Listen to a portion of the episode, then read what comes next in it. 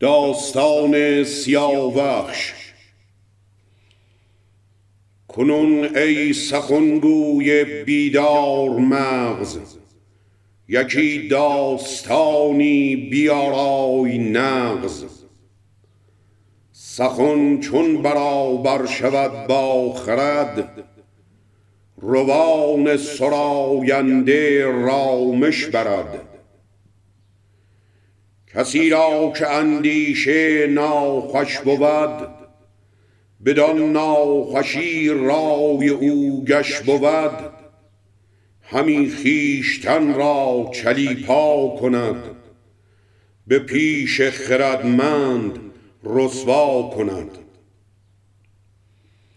ولیکن نبیند کس آهوی خویش تو را روشن آید همی خوی خویش. اگر داد باید که آید به جای بیارای و زان پس به دانا نمای. چو دانا پسندد پسندیده شد. به جوی تو در آب چون دیده شد. به گفتار دانا کنون بازگرد. نگر تا چه گوید سراینده مرد؟ کهن گشته این داستان ها ز بن همی نو شود روزگار کهن.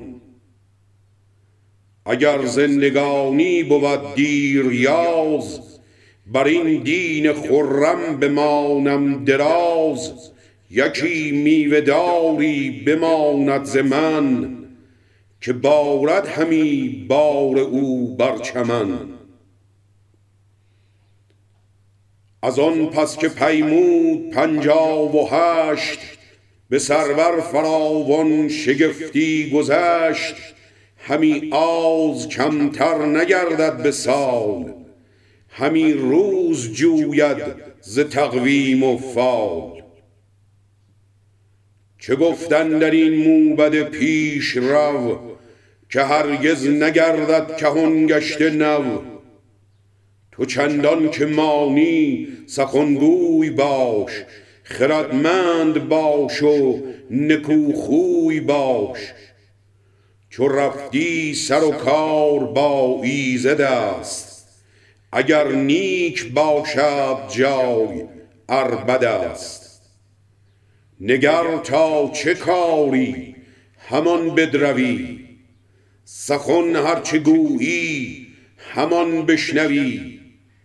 درشتی ز کس نشنود نرم گوی جز از نیکوی در زمانه مجوی؟